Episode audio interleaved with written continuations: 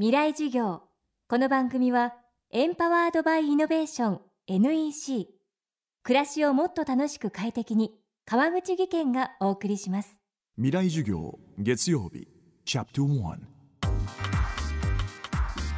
未来授業。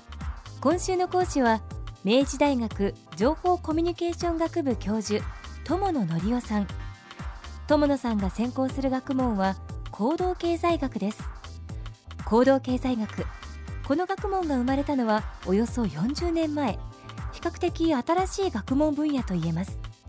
そしてこの学問は既存の経済学と同じ研究領域を持ちながらそのアプローチは大きく異なるといいます。今週は行動経済学の基礎的な知識とともにこの学問が私たちが消費者の何気ない行動をどう解釈するのか友野さんに伺っていきます。未来事業1時間目。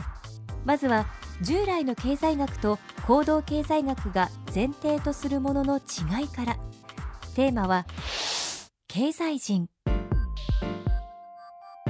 え、経済学というのは大体、えー、合理的な人というのを前提にしてます、えー、我々消費者は非常に、まあ、知識があって計算能力もあって、えーまあ、予算が限られた中で緻密に考えて自分が最も満足できるものを選ぶと。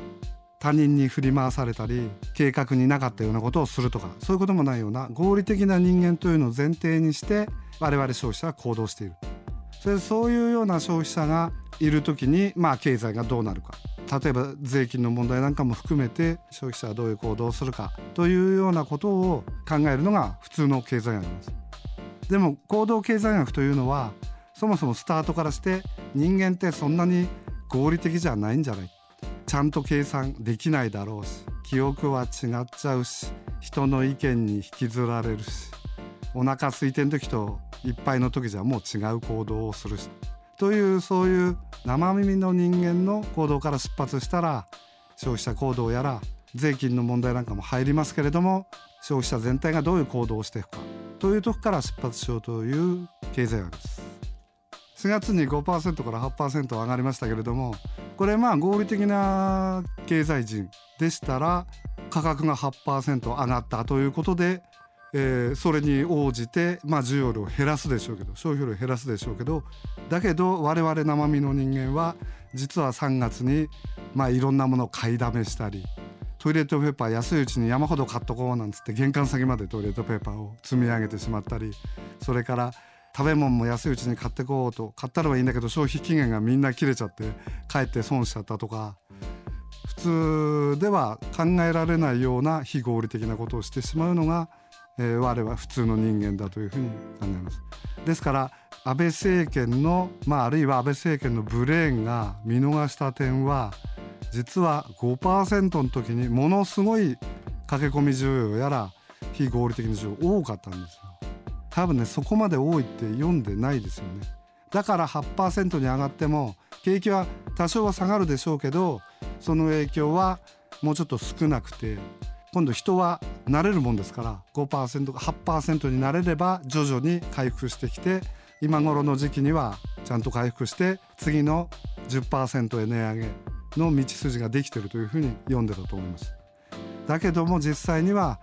5%時代にあまりに、えー、駆け込み需要だの非合理的な需要だのたくさん買ったために8%になってもその後の景気回復のやっぱり多少足引っ張っててそれで結局は10%への増税をここで決断できなかった先送りにせざるを得なかった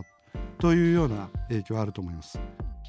超合理的で常に最大の利益を追求する経済人というモデルは実際の経済を考える上では不完全。現実には人は感情や直感などさまざまな要素に左右されるため経済の研究は人の心マインドを前提とするべきである。これが行動経済学の基本的な考え方です。一方消費者に商品やサービスを売る側つまり企業側はすでに行動経済学が前提とする人の心理や行動を分析して戦略を立てているといいます例えばこのだって衝動買いをさせるなんていうのはその人間がその限定品に弱いとかいうのをだから逆そういうのを分かってるんですよね企業側はね売る側は。こうやってやると人が飛びつくっていうのは分かってるんでだからあれあれ合理的な普通の経済家が考えてる経済人だったら全然飛びつかない。そんな必要ないもん買わないと。ちゃんと長期的計画を立てて衝動買いなんてしないと。そういう意味では消費者はねものすごい弱いんですよ。売る側はいろんなノウハウを貯めててもうあの手この手で売ろうとする。消費者はものすごい無防備で弱いと思います。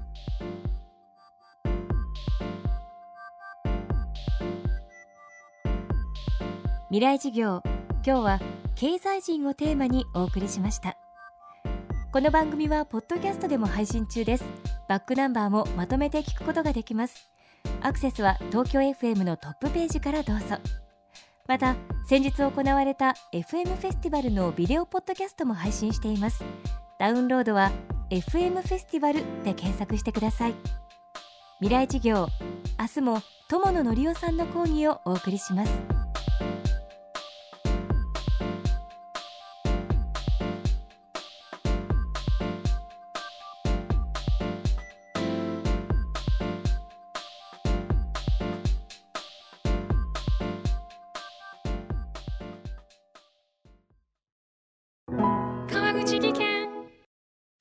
階段での転落。大きな怪我につながるので怖いですよね。